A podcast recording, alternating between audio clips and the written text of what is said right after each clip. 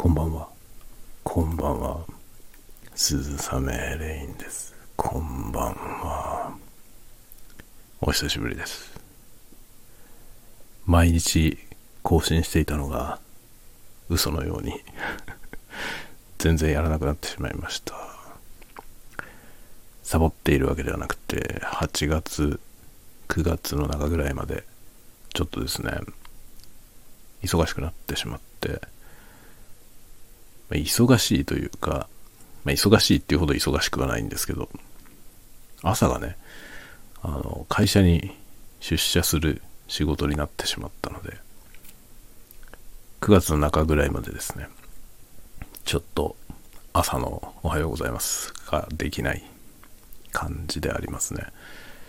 で、じゃあ夜やればいいでしょっていう感じなんですが、夜のこれ、これはですね、まあ、やろうと思ってるんですよ。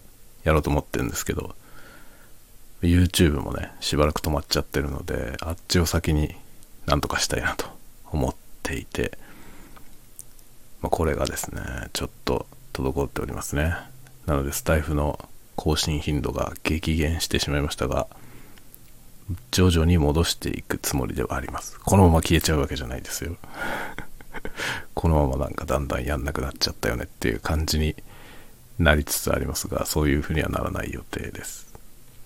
まあ、9月の中ぐらいに今のいろいろがですね、ちょっと落ち着く予定なんですよね。落ち着いたらまた以前のようにですね、在宅勤務中心になるはずなんですよ。わかりません。はずなんだけど、なんかね、最近出張もの予定もね、9月以降結構あるんですよね。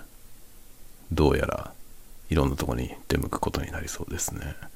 まあ、出張するたびに出先のホテルで、えーパブリック ASMR というかですね、やろうかなと思ってます。滞在先の部屋を、えールームツアーみたいなのやりながら、えーそこら辺のもので音出したりとかね、する ASMR の動画を撮りながら出張しようと思っております。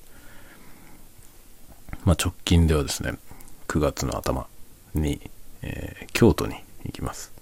初めてです、京都行くの。京都、まあ、初めてじゃない。京都に行くのは修学旅行の時行ったことあるんですけど、まあ、今回のように、えーまあ、大人になってからですね、自分一人で行く、出かけるっていうのは、えーまだ経験がないので、京都は初めてですね。今回ね、えー北海道から行きますけど、伊丹空港、伊丹空港に降りて、そこから電車ということで、まあまあですね、その、土地感が全くないので、京都の駅の名前を言われてもね、ね、ふ二つ三つ駅の名前が出てきた時に、その位置関係とかですね、なんとなくこっちとかっていうのが全くわかりませんね。そういうのってない。あの、土地感のあるところだとね、えーわかるじゃないですか。まあ、例えば横浜、ね、横浜桜木町、川崎とかね、えー渋谷、新宿とか言われた時に、まあ大体位置関係がわかるじゃない。ね、渋谷があって新宿があって、まあ、し渋谷新宿の間に、えー原宿とかある。みたいなね。なんとなくそういうのあるじゃないですか。その細かい駅の順番を全部覚えてるとかじゃなくてそのなんとなくの位置関係、ねまあ、東京で言えば、えーなんだろう、まあ、東京駅。東京駅のあるあたり、えー東京ね品川とかね、えーまあ、上のあたり。えーと渋谷、新宿、六本木とかね、のあたりのその位置関係、そういうのがね、まあ、東京はある程度わかるんですよ。東京がある程度分かって、えー札幌もわかりますね。なんですが、京都、全然わかりません。全然わからないので、なんとかっていうところに来てくださいと言われるじゃない。そのなんとかっていうところが、どの辺なのか、京都府のどこら辺なのか でな、なんとかから乗り換えるといいですよとかね、言われるんですけど、そのなんとかはどっちにあるのか全然わかんないわけですよね。まあ土地勘がないからなん駅の名前を何を言われても一個も知ってる駅がないっていう状態なんですよね。というわけで今回、えー右も左も文字通りわからない京都に行ってまいります。9月の1日2日3日で、3日はですね、ほとんど仕事がないので、まあ、土曜日なんですよね。で、基本はお休みで、僕は帰ってくるだけなんですが、帰りの飛行機が夕方なので、えー、で、しかもね、ホテルは朝チェックアウトなんで、チェックアウトしてから飛行機、フライトまでがですね、結構5、6時間空いてるんですよね。なので、えなんかどっか見ようかなと思ってますが、京都、土地勘もなければ友達もいません。どっかおすすめとかあれば教えてください。ぜひぜひ。で、今日はですね、久しぶりに、ちょっとね、また、酒飲みながらやろうかな。あのね、この話は前したな。あの、前回確か、前回ももう久しぶりで、久しぶりですとか言ってやった時に、夏にね、うちの両親が遊びに来た時に、このサントリーの6っていうジンをね、美味しいけど高いジンをね、買ってもらったわけですよ。それまだ残ってるので、これを飲みます今日は。このジンはめちゃくちゃうまいよ、本当に。6。サントリー6っていうジンですね。これ高いんだけど、700ml4000 円なんですけど、ジンにしては高いよね。なんですけど、僕はね、もはやこれをね、ブランデーの代わりに買おうと思います。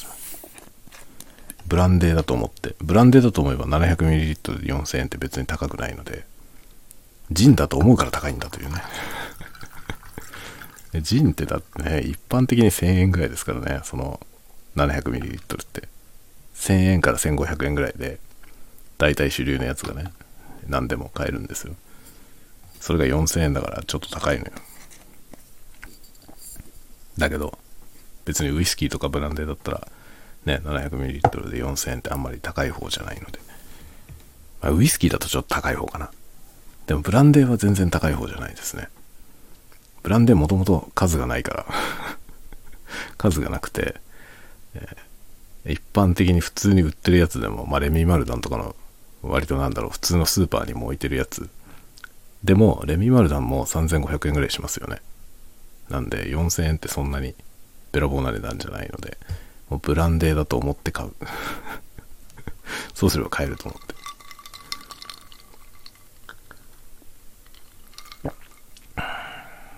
うまいのよ、これ。本当に美味しいよ。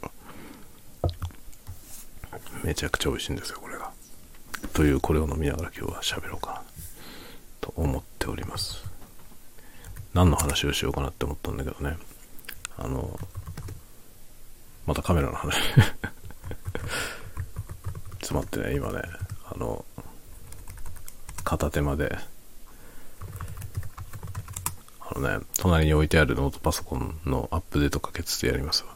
あの、これ今寝室でやってるんですけど、寝室でね、iPhone、iPhone、僕が持ってる iPhone は iPhone X なんですけど、もう古いけどね、iPhone X にタスカムの DR05X をつないで収録をしているので、えー、まあ、実はパソコンは全く関係ないんですけど、隣にすぐ隣にノートパソコンが置いてあるんですよ。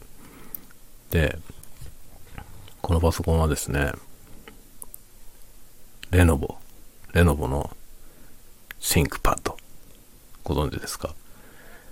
あのレノボの ThinkPad、今はレノボから出てますけど、これもともとは IBM のシンクパッドなんですけど、IBM はパソコンの部門を売却しまして、それを中国のレノボっていう会社が買ってですね、今は ThinkPad というブランドはレノボから出てるんですよね。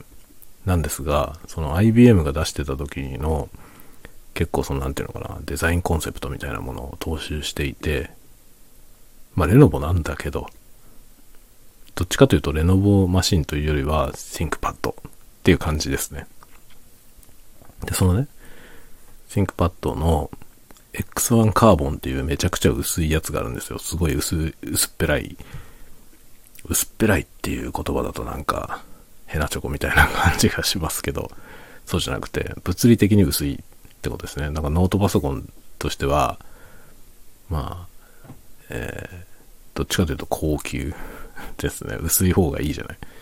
だから、あの、薄さにこだわって作られてる機種です。X1 カーボン。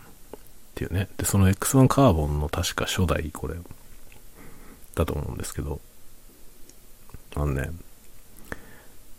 ThinkPad の20周年 20th Anniversary Edition というやつなんですよね。20周年記念モデル。で、限定500台だったかな、これ。そうだね。シリアルが書いてあるんで、限定500台です。限定500台の、僕のやつは500分の、えー、059と書いてあるんで、59台目ですね。これあの、シリアルナンバーが入っていてね、500台、全部投資番号がついてて販売されてるんですよね。それの僕のやつは59番目のやつですね。もういつ買ったんだろうもうだいぶ前です。ThinkPad はもうすぐ30周年ですね。だから10年ぐらい前だと思いますね。20周年記念ののやつ。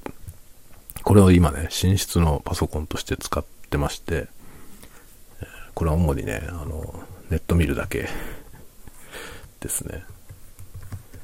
で、OS がね、あの、デビアンっていう Linux、あ、デビアンじゃないや、デビアンベースのスパーキー Linux っていうディストリビューションがあるんですけど、そのスパーキー Linux を入れています。なので、まあ、コマンドラインでね、アップデートをかけるので、今アップデートをかけているところでございます。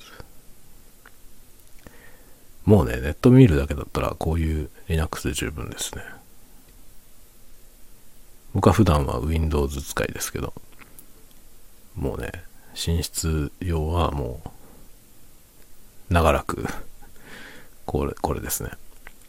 あの、古くなったノートパソコンを寝室用に下ろすんですけど、その時にね、まあ、Windows をずっとアップデートしていくよりも、Linux に載せ替えた方が軽くていいんですよね。で、どうせネット見るぐらいなんで、ネット見るっていうかね、主に調べ物をするだけなんですよね。寝るときは、あの、寝るときに YouTube 見るんですけど、その寝るときの YouTube はスマホで見てるんで、もうね、ノートパソコンは本当になんか調べ物するときしか使わないんで、もう、寝室用はね、本当にネットさえ見れればいいっていう感じですね。本当は Chromebook でいいんだよね。Chromebook でが最高だと思うんですけど、まあ、新しく買うのもなんだなということで こういうね、やつを使っています。Chrome の、Chromebook に入ってるあの OS を入れるのが一番いいんだよね、多分。あの Chrome の OS って多分配布されてんだよね。僕知らないんですけど。多分配布されてるよね。あれ自分でダウンロードしてきて入れられるならそれが一番いいと思いますね。それにしようかな ちょっと今自分で言ってて、それにした方がいいんじゃないってちょっと思ってしまいました。ただね、この X1 カーボンっていう PC はすごく薄くて軽くていいんですけど、あのね、画面がタッチパネルじゃないんですよ。で、当時は、それは別に普通だったんですよね。画面がタッチパネルじゃないなんていうのは普通で全然普通だったんですけど、今、タブレット PC とかね、この手のモバイルのやつで、モバイル性能、モバイルを重視してる。軽い、薄いとかね、そういうやつって大体タブレットにキーボードがついてるような感じの設計のやつが多いんですよね。だから、あの、基本的にね、タッチスクリーンなんですよ、みんな。で、それに慣れてるから、ついついこのね、この PC でもこう画面になんか OK ボタンとか出てると、こう指で触ったりするんですけど、いや、これ違ったっつってタッチパッドでね、えー、やったりとかしますけどね。というね、この X1 カーボンというね、こいつを今、Linux をアップデートしているところでございます。タッチパネルだよな、時代は。今ね、あの、カメラのね、あの、液晶画面、もうタッチスクリーンなんですよね。あれもなんか便利なようでなんとやらですね、ちゃんと設定しないと。で、今僕はね、あの、富士フィルムのカメラを使ってますけど、富士フィルムの XH2S ってこの間出たやつ使ってるんですけど、そのね、画面がやっぱりね、タッチパネルになってるんですよ。タッチセンサーになってて。で、一番最初のね、デフォルトの状態だと、そのね、画面を触れた時の動作がね、シャッターなんですよ。だ画面に触ると写真が撮れるんだよね。パシャって。それはどういうニーズなのかな？僕いまいちわからないんですけど、そのね、デフォルトになってるってことはね、そのタッチスクリーンに対して、そのタッチスクリーンをタッチする動作で、シャッターが動作するっていうこの動作をね、期待してる人が多いってことなんですよね、きっと。だからデフォルトなんでしょう、きっとね。だけど僕ね、いまいちわかんないんですよ、そのニーズが。これ画面を押してシャッターを切りたいっていうのはどういう人なんだろうって常々思うんですよね。なんかふとしたタイミングで当たっちゃうことあるじゃない？画面に。手がね。そのためにシャッター切られるのは、もうなんか結構ストレスなんですよね。なんでシャッターなんだよって思っちゃうんだよね。で、これは切り替えもちろんできるし、あの、オフにもできるので、僕はあの、エリアにしてます。エリア設定。エリア設定は、あの、オートフォーカスモードの時に、そのね、えー気象画面の中を触ると、そこにフォーカスが来るっていうやつなんですよね。多分これが一番便利だと思うんだよね。画面見ながらここって触れば、そこにピュッてフォーカスが来るから。これすごい便利で。で、これが一番いいんじゃないって 常々思うんですけど、なぜかシャッターを切るっていうやつがデフォルトになってるんですよね。なんでですか？よくわかりません。ね、全くもってよくわかんないんですけど、まあでも、もう買って1ヶ月半ぐらい、1ヶ月ちょっとですか ?1 ヶ月と1週間ぐらい経ちました。もうなんだろうね。写真何枚撮ったんだろうね。写真た多分ね、5000枚ぐらい撮ってますね、もう。すごいペースで撮ってますね。動画も、動画もどれぐらい撮ったろうね。もう多分5時間分ぐらいは撮りました。めっちゃ使ってる。すっごくいいです。高いけど。最初ね、ボディだけで35万円なんですよ。ボディだけで35万円もするカメラを買って、本当にそんなに使うんだろうかって思ってたの正直。本当にそんなに使うかなって、買ったけどもったいなかったなってことにならないかなとね。ちょっと不安だったんですよ。ところが、あっという間に元取りそうですね。取りまくりです。もうね、楽しいんですよ、撮るのが。カメラによって、その、写真を撮りたい欲がね、刺激されていて、すごい勢いで使ってますね。だから前のカメラ、前にメインだったカメラよりも、はるかに長時間使ってるんですよね。もうずっと触りっぱなしですから。まあ、どこ行くんでもちょっと担いでいってっていう感じですね。本当にちょっとした外出でもすぐ手に取ってね、カメラ持ってこうみたいな感じですね。でむしろ前のカメラの方が小さくて持ち運びやすいのになぜか今回のカメラの方が持って出たいと思わせる力を持ってるんですよね。不思議ですね。これによってものすごい数の写真を撮りまくっていて大活躍してます。で今日はね、あの、ツイッターでもちょっと書いたんですけど、子供のね、まあ、下の子、うちの下の子の保育園の時のお友達の、なんかね、ママ友 LINE みたいなやつがあるんだよ。LINE グループが。で、その、まあ、保護者のね、が繋がってる LINE みたいなやつがあって、それで、なんかね、みんなで集まって遊びませんかみたいなお誘いがあったのよ。だからまあ、うちの次男も連れてね、じゃあ行きますよって言って参加して。で、保育園の時に一緒だった子たち。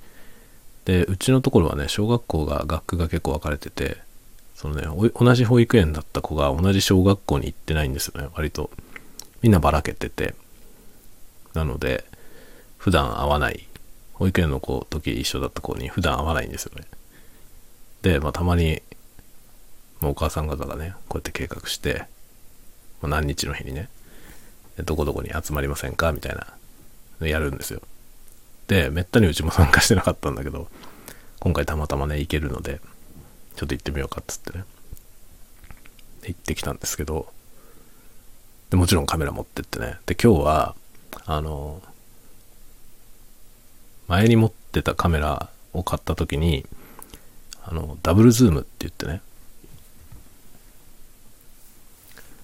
あの、ダブルズームっていうのは、短いズームレンズと長いズームレンズと2本のレンズがセットになってて、で、まあ本体、カメラ本体とね、まあそういう3点セットみたいな形で販売されてるやつなんですよ。で、それを買ったのね。で、その時ついてたそのレンズを今も使ってて、で、それはね、あの、カメラ、今回持ってるカメラに対しては完全に役不足なレンズなんですよ。カメラに対してレンズが、レンズのグレードが低すぎるんですよね。で、まあ、カメラに見合うレンズは欲しいんだけど、それがまだ発売されてなくて、今発売するのをずっと待ってるんですよね。で、9月に出るっていう話なんですけど、未だにまだ詳細が未定で、よくわからないですね。で、それ待ってるので、今手元にあるレンズはそのね、あの、結構安いダブルズームのズームセット、ズームレンズ2本なんですよ。で、それの今日は長い方のレンズをつけていきました。それ1本だけで。あれ何ミリだ ?50 ミリから230ミリかなっていうレンズを持ってったんですよね。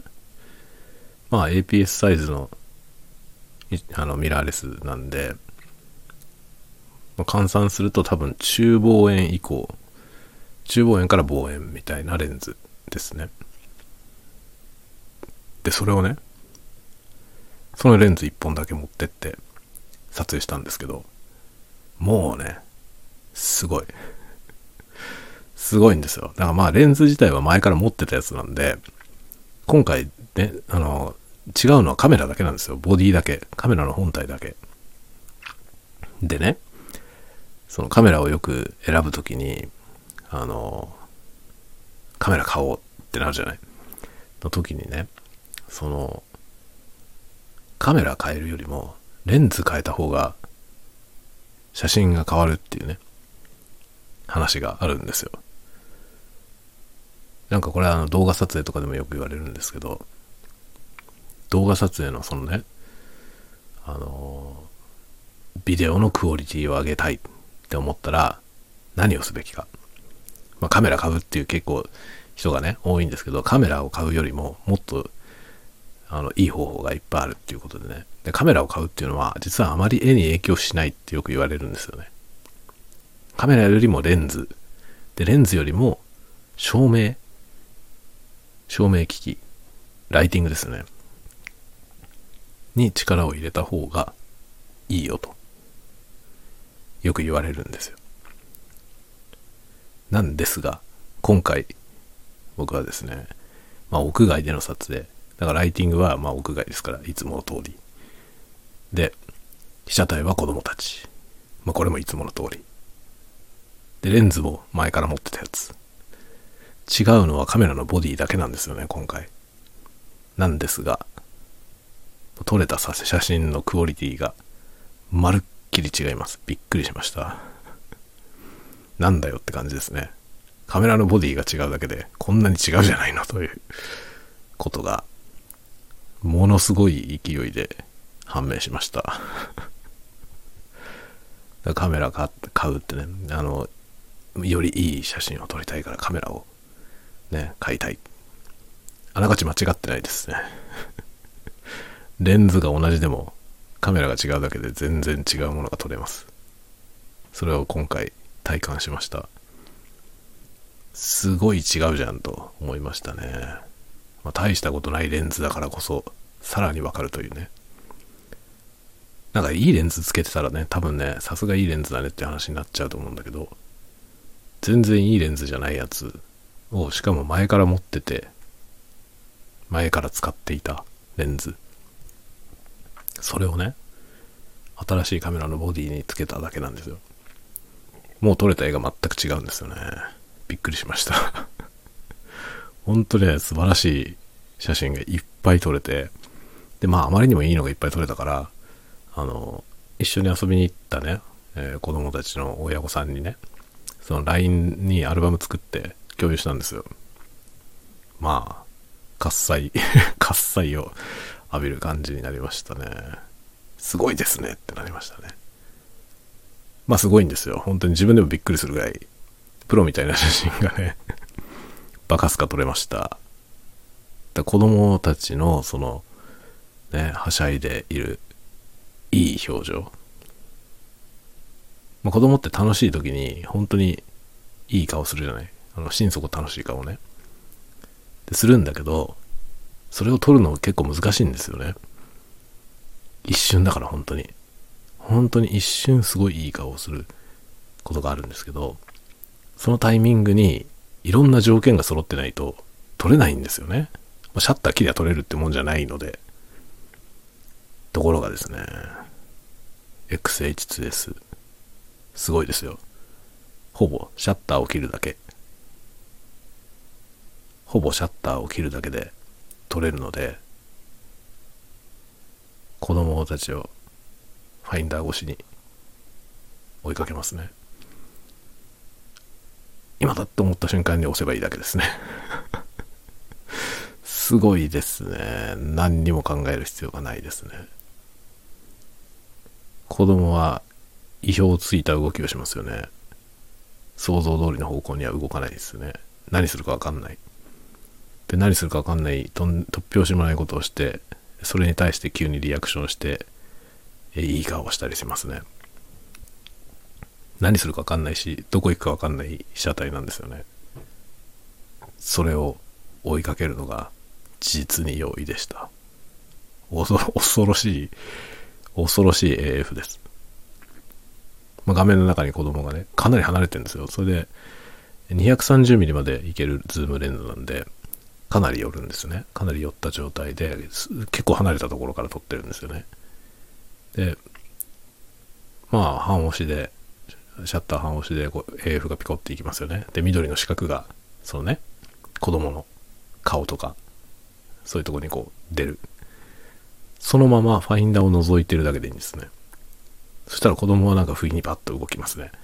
パッと動いても、その緑の四角は子供から離れません。すごいですね。そんなカメラ見たことないですね。少なくとも僕は過去に見たことがありません。こんなすごいカメラ。子供はどこに行こうと何しようと緑の四角は子供を逃しません。そのまんま、あっと思った瞬間にパッとシャッターを押すだけです。そうするとパーフェクトな絵が撮れます。何なんでしょうか、このカメラは。とんでもないですね。びっくりしました。おかげですごい絵がいっぱい撮れて、もうどの子もみんな最高の顔を撮れて、で、それをまあ、共有するのでね、アルバムにまとめたんですけど、そのまとめてる段階で、これはもう、この子の親御さんも、この子の親御さんもみんな喜ぶだろうなと思いながら入れましたね。最高なんですよ。どの子もみんなか最高に可愛いんですよね。いい顔するんですよね。で今日ほんとね、心底子供たちみんな楽しんでいて、みんな楽しかったと思うんですよ。相当楽しかったんだろうなと思うんですけど、その楽しさが詰まってるんですよ、写真に。すごいですね。一回もこんなにいい写真を大量に撮れたことはありませんでした、今まで。なぜならそんなね、230mm のズーム、フルズームした状態で、離れたところから子供をね、ファインダーに入れていて、そんな状態で撮ってもね、まともにちゃんと使える絵が、まあ、ほとんど撮れないんですよ。普通、普通のカメラだと。で、僕は今まで1個前には、あの、XT20 っていう機種をね、富士フィルムの使ってたんですけど、まあ、それで別に普段のね、写真撮るのにはあんまり不自由を感じることはないんですけど、まあ子供の写真を撮るのは難しかったですね。特にその望遠をテレタンで使う状態でね、まあほぼ撮れないですね。だから望遠レンズのその一番寄ってるとこテレタンって言うんですけど、そのテレタンを使うってことはあんまりなかったですね。特に動く被写体でそれを使うっていう選択肢はあんまり考えたことがなかったですね。使えるが取れると思ってなかったから。ところがいくらでも取れます 本当にすごいよ。XHS は、まあボディだけで35万円っていうのは高いですよね。普通のミラーレス一眼レフ、まあ、ミラーレスのカメラって考えると、かなり高いと思いますけど、でもね、フルサイズで60万ぐらいするカメラを買ってもね、それでも撮れないような絵が撮れるのよ。そう考えると、全然高くないんですよね。でも本当子供撮る人はね、持ってて損はないと思います。今回は本当に痛感しました。これは子供を撮るカメラだってちょっと思いましたね。だから特に全国のね、あの、子供の写真を撮るプロの人いるじゃない。みんな導入したらいいんじゃないかと。みんな導入したらいいんじゃないって思いました。素人でもプロみたいな写真撮れますよっていうね。そういう感じでしたね。素晴らしかったです。びっくりしました。ほとんど何も考えなくていいんですね。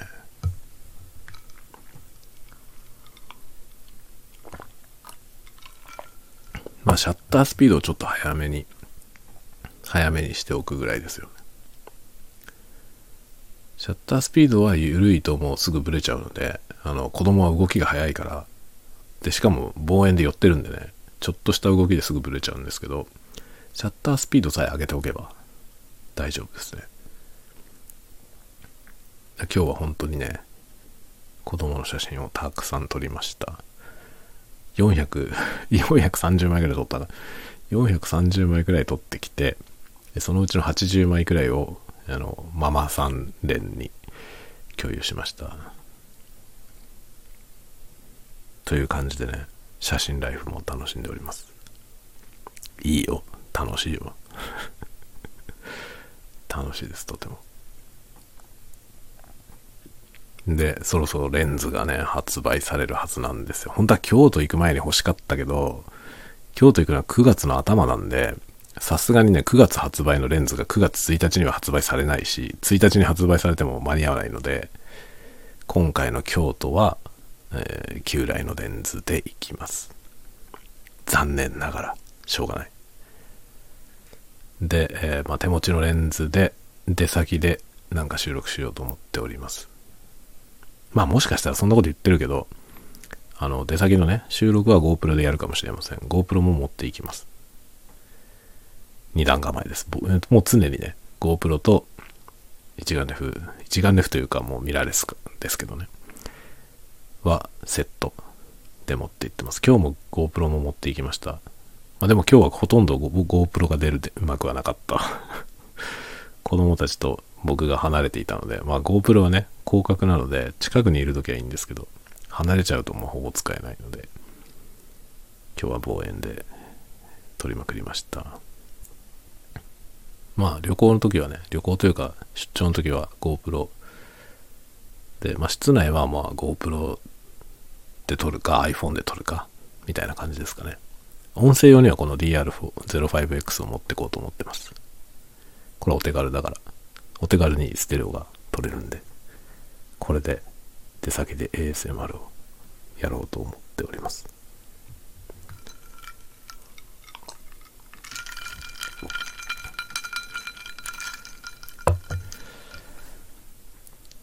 そんなところかな。あとはね、やっぱり Blue Yeti が欲しいな。Blue Yeti が欲しいなと思ってます。未だに。やっぱいいよね、あれ。まあ定番すぎて、今更買うのって感じなんですけど、やっぱいいよねって、なんかね、ことあるごとに思います。から、どっかのタイミングでは買うと思う。あれいいよ、本当に。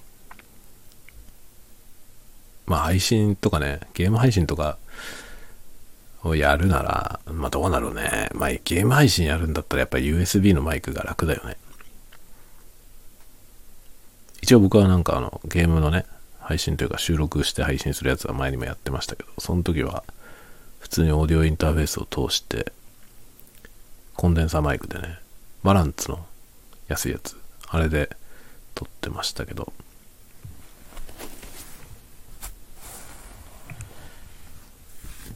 ちょっとね、エアティは欲しいなと思ってますね。あとね、マイクつながりってわけじゃないけど、あの、青春社のね、お世話になっている青春社さんの、えー、朗読企画。あれどうなったんだ？今日締め切りのはずですね。今日というか昨日か、21日の日曜日が締め切りだったはずなんで、それで、あの、朗読をね、パートごとに朗読をして、まあ、その各自が録音して持ち寄ったデータをつないで、え朗読のね、YouTube で公開するって言ってたかな？なんかそういうのを作るらしいです。で、それに1枚、えー、かませてもらったんで、えー、僕の分も入って公開されるはずです。あの、まあ、青春社を立ち上げた神谷京介さんというね、ご本人も小説を書く方なんですけど、その神谷さんの未来の言葉っていう小説、これを朗読するという、みんなで朗読するという企画なんですよね。面白いですね。実に面白い企画だと思いました。朗読してくれる人を募集するんじゃないんですよ。パートごとに分けて、何人かでこうリレーしていくっていうね。朗読をリレーしていくようなそういうコンテンツを作る。で、しかも、その朗読は各自が自分で録音して送ってください。というふうになってました。で、しかもね、あの、録音のクオリティを上げようってことは考えなくていいですということになってまして、まあ、エアコンついててもいいし、えー、なんか家庭のノイズとか入ってもいいよと。っていう感じです。むしろ歓迎みたいな感じで、結構ね、アットホームなものになりそうな感じがしますね。それをリレーしていくっていうのはまた面白いですよね。で、そこに僕もですね、1個、1パート分参加させてもらいましたんで。まあ、あの、またどっかのタイミングでね、公開される、されたっていう話が出たらまたここで聞けますよっていうのをあの、アピールしようと思ってますんで、ぜひ楽しみにしていてください。まあ、朗読ってね、僕喋るのはしょっちゅう こうやってね、スタイフも喋ってるし、ポッドキャストも喋ってるんで、よくやってるんですけど、朗読をやる機会はあんまりなくて、まあ多分、数えるほどしか経験がないですね。今回、ちゃんと録音して自分でね、朗読を録音したのは今回初めてだったと思いますね。なんかこれは新鮮な、とても新鮮な体験でした。まあ、ナレーションを前にやったことがあって、ナレーションも原稿があって、それを読むっていう感じではあったんですけど、やっぱりね、ナレーションっていうのはね、ナレーションじゃない。だから、まあ言ってみれば小説でいうところの字の文しかない状態なんですよね。ところが朗読になるとそこに会話文も出てくる。会話文があるってことは、それはもう芝居なんですよね。でも、朗読とお芝居はまた違うじゃない。ちょっとうまく説明できないんですけど、何かが違うような気がするんですよね。例えば朗読してる中に A という人が出てきて、その A という人のセリフがあった時に、そのセリフの部分は字の文とは違う読み方をすると思うんですよね。一般に思うんですが、じゃあ、そのね、そのセリフがお芝居になってたとして、脚本化されていたとして、それを自分がそのキャラクターの俳優をやるとして、演じるとしたら、こういうふうに、このセリフをね、こういうふうに言うだろうな、っていうのあるじゃない。それと朗読してる時の読み方っていうのはまた違うような気がするのよね。違わないよっていう人ももしかしたらいるかもしれませんけど、僕はね、なんか違う気がするんですよ。で、自分自身も違う意識でやってる気がするんですよね。役者としてそのキャラクターを演じるのと、朗読してそのキャラクターのセリフを読むのはちょっと違うような気がする。ちょっと違うような気がするというようなことを思いながら読みました。難しかったですね、とても。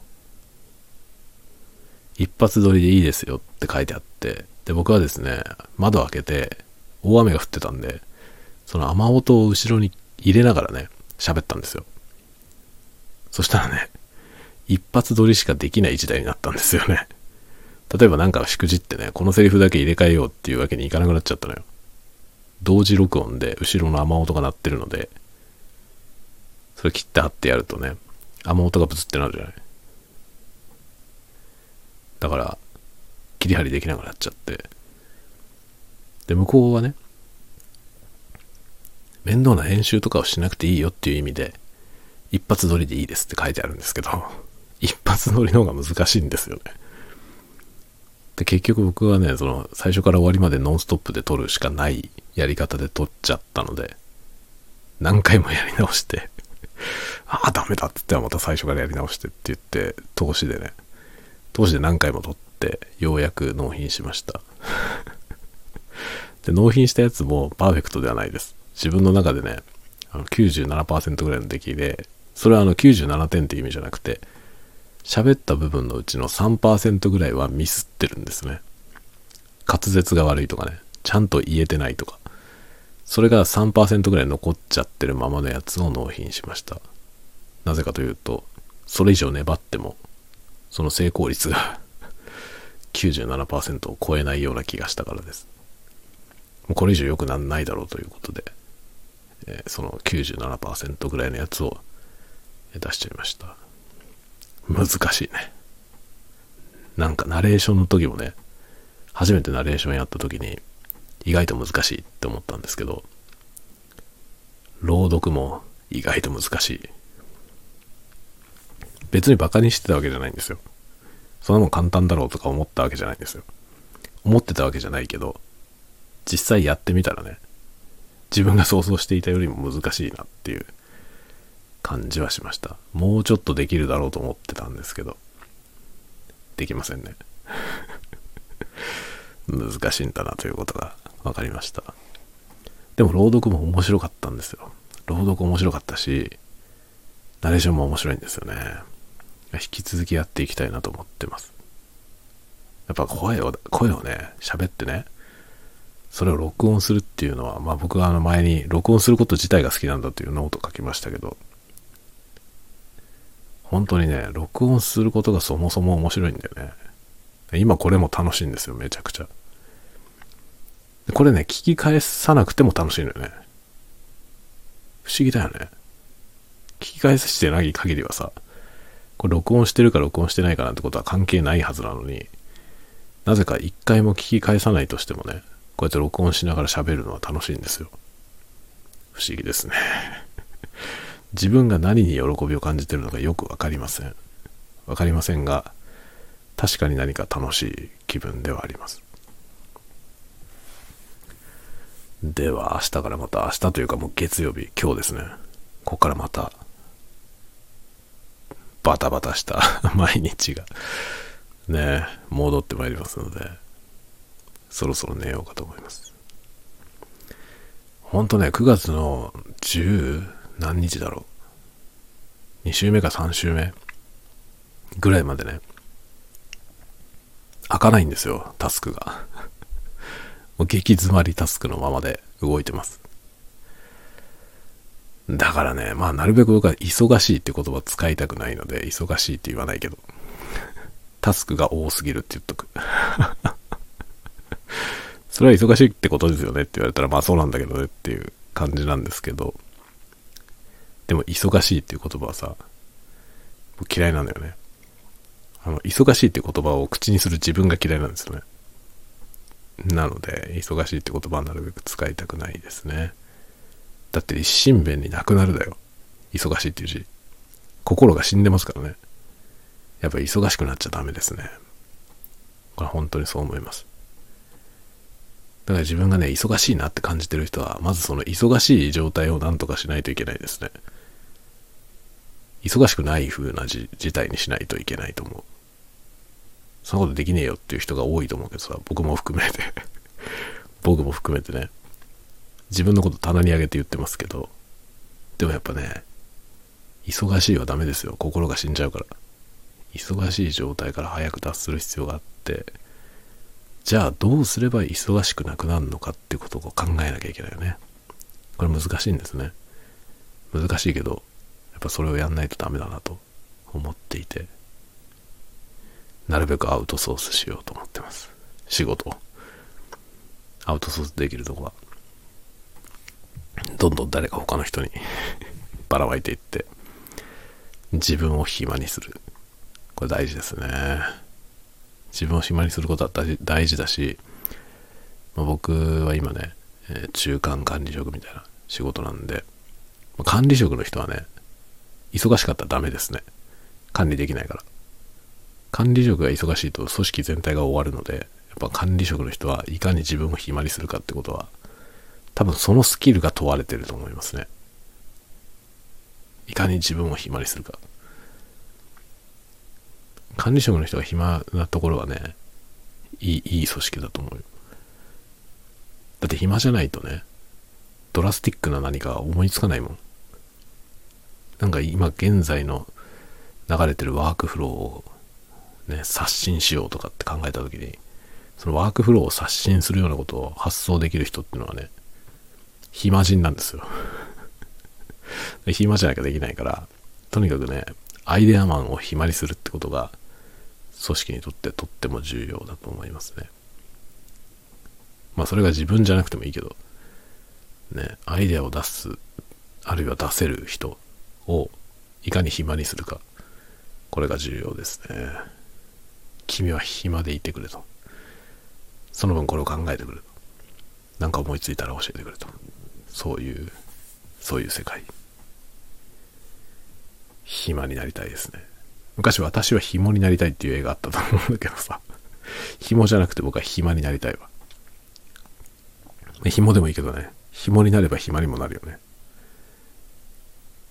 紐でもいいです。何の話だろうね、これはね。何の話かよくわかりませんね。まあ、紐って言葉もさ、今思えばあれ男女差別ですよね。女性のことを紐って言わないよね。そのパートナーの収入で食わしてもらってる女性のことを紐とは言わないよね。なんで男性だけ紐って言うんだろうね。別にいいじゃない。ね。男でも女でもね。相手が高収入であれば、別にそこに乗っかって パートナーがね、すごい稼ぐ人だったら別に、ね、養ってくれと言って養ってもらったらいいんじゃないかと思うんですけど、なぜか男性がそういう立場にいる場合、それは紐と言いますね。女性だと言わないのに。なんででしょうか。どっちでもいいからとにかく紐になりたい。ねどういうことなんでしょうかね。本当に。自分でも何言ってるか分かんなくなってきましたが。えー、紐じゃなくて暇になりたいんだよ、僕は。暇になりたいですね。でもね、まあ僕はね、もうさっきも言ったけど、中間管理職でしょ。管理職が自分が暇じゃないのは自分の管理能力の不足ですからね。自業自得です。あのね、僕だからそういう意味でね、自分が暇になりたいとか言って暇になってない自体は、僕自身の無能に起因するんですよね。と思ってます。これは何とかしなきゃいけない。本当に。僕が無能でないなら、僕を今すぐ暇にするべきだと思っている。てか暇な方がいいんだよ。ほんとね。もう客観的に見ても別におごりじゃなくてね、僕みたいなやつを暇にしとかないと、本当組織はダメだなと思いますね。僕は暇だったら、いろいろ今までにないことを考えるわけじゃない。そんな暇だからね。だから僕のようなやつを暇にしておくと、きっとイノベーションにつながるんだよ。だから今暇じゃないからね。ダメなんですよ。ってことにしとこう。暇になりたいですね。暇にして、まず自分を暇にして、えー、何かを着想する。着想したら、他にも暇なやつを探してきて、えーそいつらと一緒に実現するという。この流れですね。まあほんとねイノベーティブなとこは暇なところからしか生まれてこないと思うよ。余裕がない人は何も発想できませんからね。やっぱ余裕が必要。暇ですよ暇。暇になろうみんなで。という感じで今日は寝ようと思います。ジンが半分ぐらい残ってるわ。これを飲んでから寝よう。じゃあもう50分ぐらい喋ってました。というわけで今日はこの辺で終わろうと思いますよ。またどこかで。どこかでじゃないね。またこのスタンド FM でお会いしましょう。新しいコンテンツをまた作ってお待ちしていますね。ではおやすみなさい。おやすみなさい。おやすみなさい。